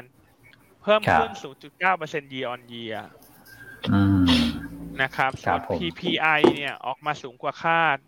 นะครับเพิ่มขึ้น 8.8เปอร์เซ็นตลาดคาด 8.6 ก็สูงกว่าคาดเล็กน้อยอืมครับผม แต่ก็อะ PPI ของจีนเนี่ยเขาสูงนะ แต่ถ้าเกิดดูเทรนด์ดูจากกราฟเนี่ยนะพี่อันก็ค่อยๆ ค่อยๆ ค่อย ๆ ที่จะเริ่มเริ่มลด curve ลงมานิดนึงนะครับ ใช่ใช่นะครับ แต่ว่าเดี๋ยวถัดไปคงสูงอีกรอบแหละ เพราะว่าน้ำมันขึ้นขนาดนี้ ใช่ฮะ โอ้ นะครับ อ่า โอเคฮะ ก็เดี๋ยวมาดูที่เรื่องของ downside สักนิดหนึ่งไหมนะครับ แต่สิ่งคือมันเป็นสิ่งที่เกิดขึ้นไปแล้วแหละเมื่อวานนี้นะครับ แต่ว่าเราก็ลองทำตัวเลขนะครับ ลองทำการวิเคราะห์เรื่องของความอ่อนไหวนะเฉพาะเรื่องของราคาพลังงานที่ปรับตัวเพิ่มขึ้นเนี่ยนะครับมันจะกระทบกับตัวของเซ็ตอินเดี x มากน้อยแค่ไหนนะครับ แน่นอนว่า ราคาพลังงานที่ขึ้น ราคาวัตถุดิบที่ขึ้นนะครับมันเป็นผลกระทบเชิงลบกับเรื่องของผลประกอบการบริษัทจดทะเบียนอยู่แล้วนะครับ เพราะว่าก็จะมีบริษัทส่วนน้อยนะครับที่ได้ประโยชน์จากเรื่องของราคาพลังงานที่ขึ้นนะแต่ว่าบริษัทส่วนใหญ่ก็จะถูกกระทบไม่ทางตรงก็ทางอ้อมนะครับ หลังจากที่ลองทำเซอร์เวยเบื้องต้นเนี่ยนะครับผลกระทบในแง่ของต้นทุนพลังงานอย่างเดียวนะครับ sensitivity คือกำหนดให้ตัวแปรอื่นคงที่แล้วก็ปรับเฉพาะเรื่องของราคาพลังงานอย่างเดียวเนี่ยนะครับ จะอยู่ที่ประมาณสัก 10-20%นะครับผมของต้นทุนรวมนะฮะผมใช้ตัวเลขเป็นประมาณสัก 15-20%ของต้นทุนรวมแล้วกันนะครับบางบริษัทจะสูงกว่า 20นะครับบางบริษัทก็จะต่ำกว่า 20นะแต่ว่าเราลองใช้ตัวเลขที่ค่าเฉลี่ยเนี่ยนะครับจริงๆมันคือ 15นะแต่ผมขอใช้เป็นเป็นเลนส์ให้มันขยับไปถึง 20 ของต้นทุนรวมแล้วกัน เพื่อดูผลกระทบต่อตัวกำไรบริษัทจดทะเบียน EPS ตลาดเนี่ย ว่ามันจะกระทบเท่าไหร่นะครับแอสซัมชันที่เราใช้เนี่ยก็คือราคาน้ำมันเฉลี่ยปีนี้ที่ 110นะฮะซึ่งถือว่าสูงนะครับ เพราะว่าตั้งแต่ต้นปีเนี่ยเฉลี่ยอยู่ที่ 90 เหรียญนนะนะครับเพราะว่าน้ำมันเพิ่งมาเร่งตัวขึ้นในช่วงนี้ แต่ถ้าเกิดว่ามันมันอยู่ในระดับ 120 เหรียญไปเรื่อยๆอีกสัก 3 เดือนเนี่ยตัวเลขมันก็จะเร่งขึ้นมาเป็น 110นะครับซึ่งปีที่แล้วเนี่ยค่าเฉลี่ยอยู่ที่ 70 เหรียญเท่านั้นเองนะครับสมมุติเราใช้ที่ 110นะครับแล้วก็ ประเมินผลกระทบออกมาเนี่ยมันจะกระทบกำไรบริษัทจดทะเบียนเนี่ยประมาณสัก9ถึง11เปอร์เซ็นต์นะครับแล้วเราก็ discount ไปเลยฮะจากตัวของ 92 บาท EPS ตลาดนะครับ9ถึง11เปอร์เซ็นต์ตรงนั้นลงมาเนี่ยนะแล้วก็ใช้ PE เท่าเดิมก็คือ 1525ถึง1574นะครับอันนี้คือเฉพาะเรื่องของราคาพลังงานอย่างเดียวนะแต่ผมคิดว่าเราดูตัวนี้ก็ make sense แล้วแหละนะเพราะว่าถ้าเกิดน้ำมันลงเนี่ย commodity commodity ตัวอื่นเนี่ยก็ควรจะลงตามนะครับ มันก็เชื่อมโยงกันไปหมดนะฮะเพราะฉะนั้นเนี่ยแถว 1 5 7 4เนี่ยนะครับก็คิดเป็นผลกระทบประมาณสัก 15%คือค่าเฉลี่ยของทั้งตลาดแล้วก็เป็นตัวเลขที่สมเหตุสมผลนะครับแต่ถ้าเกิดเรามอง worst ไปหน่อยก็หนึ่งห้าสองห้านะแต่ผมคิดว่าหนึ่งห้าเจ็ดสี่เนี่ยใกล้เคียงนะครับซึ่งเมื่อวานก็ถือว่าลงมาใกล้นะในทางเทคนิคเมื่อวานได้คุยกับคุณแชมป์ก็หนึ่งห้าเจ็ดศูนย์ก็ถือว่าใกล้เคียงเหมือนกันนะครับคราวนี้มันมันผ่านไปแล้วนะเพราะเมื่อวานลงถึงห้าแปดศูนย์แล้วก็เด้งกลับขึ้นไป นะครับแต่หลังจากนี้เนี่ยเดี๋ยวก็คงจะต้องมาประเมินสถานการณ์กันอีกที เพราะว่าการฟื้นตัวจะเร็วหรือช้ามันขึ้นอยู่กับพัฒนาการของการเจรจา ระหว่างรัสเซียกับยูเครนเป็นหลักนะครับ แต่ว่าหน้าหุ้นที่จะฟื้นในลำดับถัดไปเนี่ยก็ยังเกาะอยู่ธีมเดิมครับก็คืออินฟลชันกับตัวของ value stock นะครับซึ่งก็จะเป็นชุดหุ้นประมาณนี้นะครับแล้วผมก็ลองแรงหุ้นดูใน Set 50 นะตัวไหนที่ลงเยอะกว่าตลาด นะครับนับตั้งแต่ 22 กุมภาที่เรากังวลเรื่องนี้กันเนี่ยนะครับก็เป็นเนี่ยฮะกลุ่มแบงก์กลุ่มสินค้าบริโภคบริโภคนะครับแล้วก็กลุ่มพวกแบบ property นะก็เป็นหุ้นที่พอที่จะซื้อคือไม่ได้พอคือเป็นหุ้นที่ควรจะต้องซื้อสำหรับการฝืนตัวในรอบถัดไปเลยแหละนะครับอันนี้ก็เอามาให้ดูเพราะเมื่อวานเนี่ยส่งไปในเรามีส่งไปในเทเลแกรมแล้วนะครับวันนี้อธิบาย นิดเดียวสั้นๆใช่ครับก็ตารางที่คุณอ้วนทำได้ดีเนอะเพราะว่าอันว่าทุกครั้งเนี่ยเวลามันมีเหตุการณ์อะไรเนี่ย ถ้าเรานำตัวแปรนั้นมาจับประกอบ เพื่อที่จะหาดาวไซด์เนี่ยพอเราหาดาวไซด์ได้แล้วเนี่ย มันก็ทำให้เราลงทุนง่ายขึ้นเนอะไม่งั้นเวลาลงมันก็เหมือน เหมือนลงเหวแล้วเราไม่รู้ก้นเหวอยู่ตรงไหนถูกไหมครับ แต่ว่าเนี่ยนี่คือสิ่งที่หยวนต้าพยายามนำเสนอให้กับนักลงทุนเนอะว่าตรงไหนนะดาวไซต์ตรงไหนบนคีย์อีเวนต์ตรงนี้บนเรื่องราวตรงนี้นะครับ อย่างน้อยมันก็ มันก็ควานหา ควานหา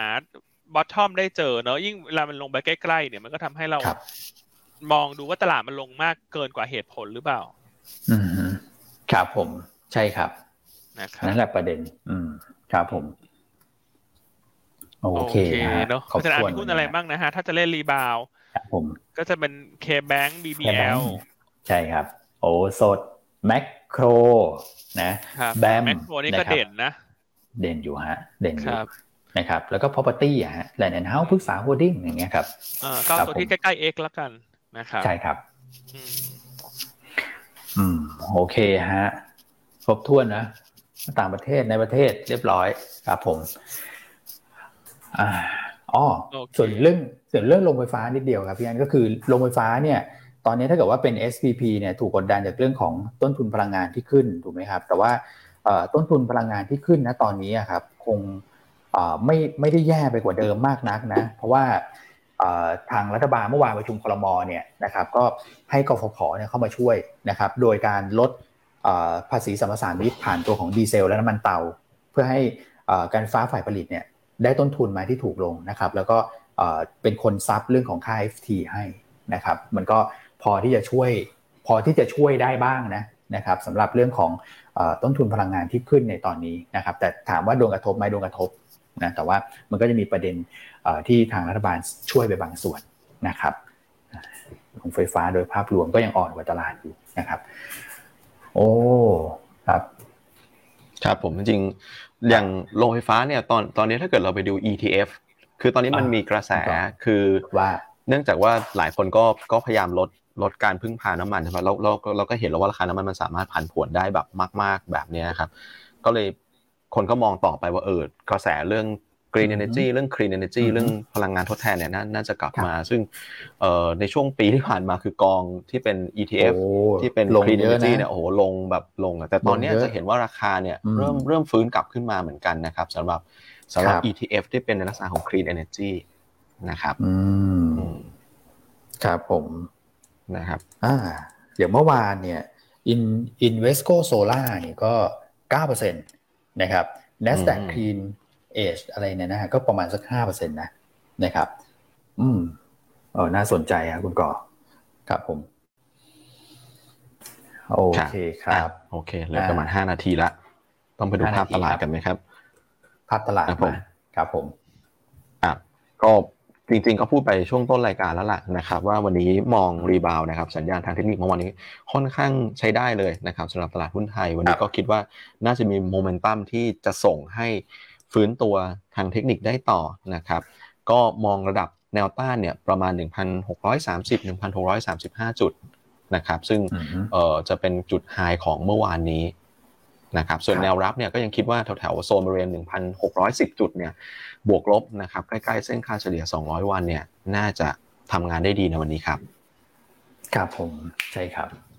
โอเคครับเพราะฉะนั้นโดยรวมก็ลุ้นรีบาวนะลุ้นรีบาวขึ้นไปทักถึงหกสี่ศูนย์นะฮะหนึ่งหกสี่ห้าวันนี้วันพรุ่งนี้แล้วไปลุ้นการเจรจาอีกครั้งหนึ่งนะครับคือแน่นอนว่าถ้าการเจรจาเป็นบวก ก็มีโอกาสขึ้นต่อถ้าการเจรจาเป็นลบ ตลาดก็จะลงมาใหม่นะครับการตัดสินใจนะการลงทุนมันก็ง่ายเพราะมีเงื่อนไขประกอบชัดเจน อืมใช่ครับนะครับหุ้นแนะนำวันนี้เราแนะนำกลุ่มแบงค์เนอะวันนี้เราคิดว่ากลุ่มแบงค์เนี่ยเด่นสุดนะฮะก็แนะนำครับเก็งกำไรเคแบงค์อืมครับผมนะครับ แนวต้านร้อยหกสิบบาทนะครับ หรือว่าจะดูตัว BBL ประกอบก็ได้เนอะถ้าถ้าท่านที่ชอบตัว price per book ต่ำๆครับผม นะครับก็แนะนำเก่งกำไรนะวันนี้เราคิดว่ากลุ่มแบงค์เป็นกลุ่มที่เด่นนะครับแล้วก็ตัวที่สองเรื่องแบมต่อนะครับแบมเมื่อวานนี้ก็ทำเอาใจหายเหมือนกันนะลงไปลึกแต่ก็รีบาวกลับขึ้นมาได้ ครับ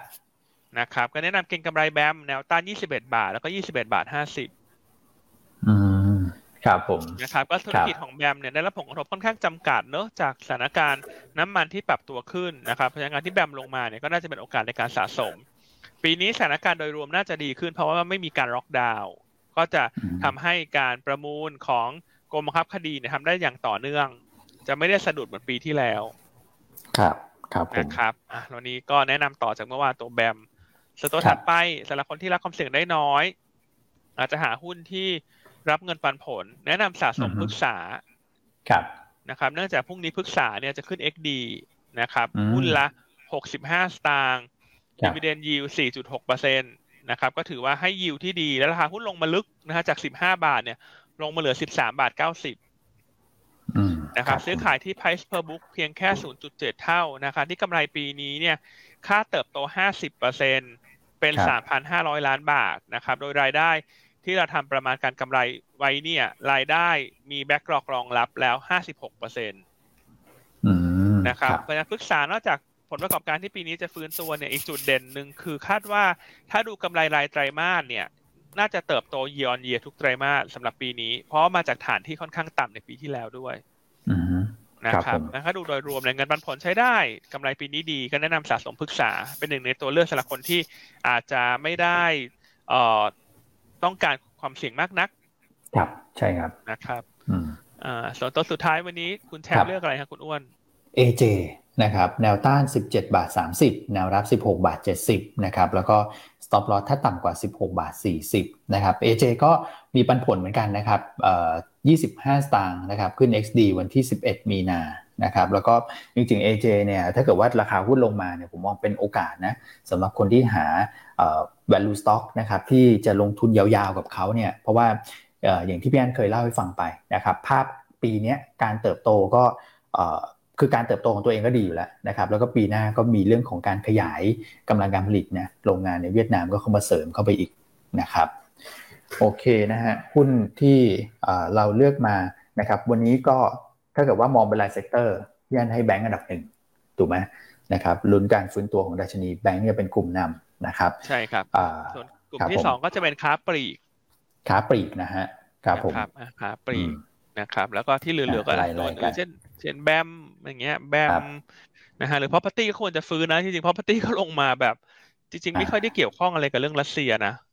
ครับใช่ครับ แต่ว่าโดยรวมๆก็ลงตามเซนติเมนต์นะครับ แล้วก็ตัวอื่นๆเนอะที่หลายๆท่านถามเข้ามาใช่ไหมฮะอันก็มองเหมือนกันนะมันลงมาลงมาเพราะภาวะตลาดนะฮะก็ถ้าตลาดรีบาวก็จะฟื้นตัวได้หมดเช่นอะไรฮะ WFX หรืออะไรหลาย ๆ ตัวเนอะ UBE อย่างเงี้ยก็ยังมองเหมือนเดิม ครับผม วันนี้ไม่ต้องเน้นพักเงินแล้วฮะtrading เลยนะครับ trading เลย วันนี้เรามาเรามาหน้าสู้บ้างนะครับเราจะให้เบาพอร์ตมาหลายวันแล้ว โอเค ครับอ่าเอ้คุณพี่สุดที่นี่เขาไปทราบทราบความลับเหรอแต่แรกผมผมผมจะอ่านแล้วผมว่านะฮะ นั่นน่ะสินะครับทำไมคุณพี่สุทธินีทราบล่ะ ไม่แน่ใจนะคุณพี่สุทธินีเขาไปเอาความเรายังลุ้นอยู่ใช่ไหมเออเขาทราบยังไงเนอะต้องมาขอแสดงความยินดีล่วงหน้านะคะ you deserve the prize นะฮะอ่าครับผม อืมอะยังไงใครอยากรู้อยากเห็นว่าคุณพี่สุทธินีพิมพ์อะไรมาก็ลองไปดูในคอมเมนต์ของ Facebook นะนะครับมันเรามาลุ้นกันนะว่าปรากฏการ ยกแผงเนี่ย จะมันจะเกิดขึ้นไหมในวงการวิเคราะห์หลักทรัพย์นะฮะครับผม โอเคครับ อ่า โอเคฮะ ก็มีคำถามสักนิดนึงไหมคุณก่อครับผมไหนคุณก่อดูสิครับส่วนที่พี่กัจจิถามมาบอกว่าผมยังทำกราฟผู้ติดเชื้อโควิดไหมก็จริง ๆ ยังมีมอนิเตอร์อยู่นะครับ จุดพีคผ่านไปแล้วยังต้องบอกว่ายังนะครับ เราคาดว่าน่าจะเป็นนะถ้าเกิดตามตามที่ทำไว้เนี่ยก็คือประมาณสักช่วงสองสัปดาห์ข้างหน้านะครับ น่าจะเห็นจุด peak นะครับคุณก่อครับผมคุณเต้ Love Seven Channel นะครับใน YouTube ถามว่าทำไมการแบนน้ำมันของสหรัฐจึงทำให้ราคาน้ำมันขึ้นนะครับผมผมมองแบบนี้ครับ คือปกติถ้าเกิดซื้อจากรัสเซียมันก็ปกติถูกไหมครับ ต้นทุนอะไรเนี่ยมันก็มันก็เป็นสิ่งที่เขาคุ้นเคย แต่ว่าเอ่อ วอลลุ่มจากรัสเซียโอเค อาจจะคืออเมริกาอาจจะไม่ได้พึ่งพาเยอะเท่าไหร่แต่มองในแง่ยุโรปแล้วกันถ้าเกิดว่าจะลดการซื้อจากรัสเซียลงเนี่ยเขาก็ต้องไปหาแหล่งอื่น ซึ่งวอลลุ่มจากรัสเซียมันมันเยอะมากการที่จะไปหาแหล่งอื่นแล้วให้ให้มาทดแทนกันได้เนี่ย มันก็ไม่ง่ายเท่าไหร่นัก มันอาจจะกลับไปเป็นตลาดของผู้ขายรอบนึงถูกไหมครับว่าถ้าคุณต้องไปซื้อในในปริมาณที่เยอะเนี่ยเออโดยทันทีเนี่ยมันก็อาจจะบอกว่าหนึ่งคือเรื่องของต้นทุนด้วยการขนส่งอะไรเงี้ย นะครับคือมันน่าจะมาไกลกว่าเดิมแหละถ้าดูดูแล้วถ้าถ้าถ้าเปลี่ยนจากรัสเซียไปนะครับอืมสองคือไปแย่งกันด้วยนะอ่า มันก็ต้องไปไปแย่งกัน ซึ่งคนที่จะผลิตได้วอลุ่มเยอะๆขนาดนั้นมันก็อาจจะมีได้อยู่แค่ไม่กี่ที่นะครับครับนะฮะโอเคครับผมชัดเจนนะฮะก็ถ้าแบนกันหมดก็ไม่เหลือใครให้แบนแล้วฮะตอนนี้นะประกาศกันหมดเรียบร้อยแล้วนะครับ ครับผม โอเคฮะก็วันนี้ก็เวลาประมาณนี้แหละนะครับรุ่นรีบาวนะครับ สร้างกำลังใจกับทุกท่านนะครับ วันนี้นะพี่อันเปิดไลค์เปิดต้นรายการเนี่ย วันนี้ผมสังเกตนะ หลายท่านเงียบเลยนะฮะคือเตรียมเปิดเลยครับพี่อันตัวไหนดีอะไรยังไงผมฟังแล้วคือเขิมนะตั้งแต่ช่วงต้นรายการนะโอ้ใช่ครับ คือมันลงมาถึงจุดที่ต้องสู้เล่นรีบาวแล้วล่ะคุณ มันไม่ใช่ปล่อยให้มันลงทุกวันทุกวันหรอกตลาด อืม ครับผมนะครับลุ้นไปด้วยกันโอเคอะวันนี้ก็ประมาณนี้แล้วเดี๋ยวพบกันใหม่ในวันพรุ่งนี้นะครับ ก็วันนี้ขอให้ตลาด กลับมาเขียวนะฮะแล้วก็การเจรจาพรุ่งนี้ ระหว่างยูเครนรัสเซียขอให้ออกมาเป็นบวก ครับผมนะครับพบกันใหม่ในวันพรุ่งนี้นะครับ สวัสดีครับ สวัสดีครับฝากไลค์ฝากแชร์ด้วยนะ YouTube ยวนต้า แล้วก็ Facebook ยวนต้า ครับผมครับ สวัสดีครับ ครับ ครับ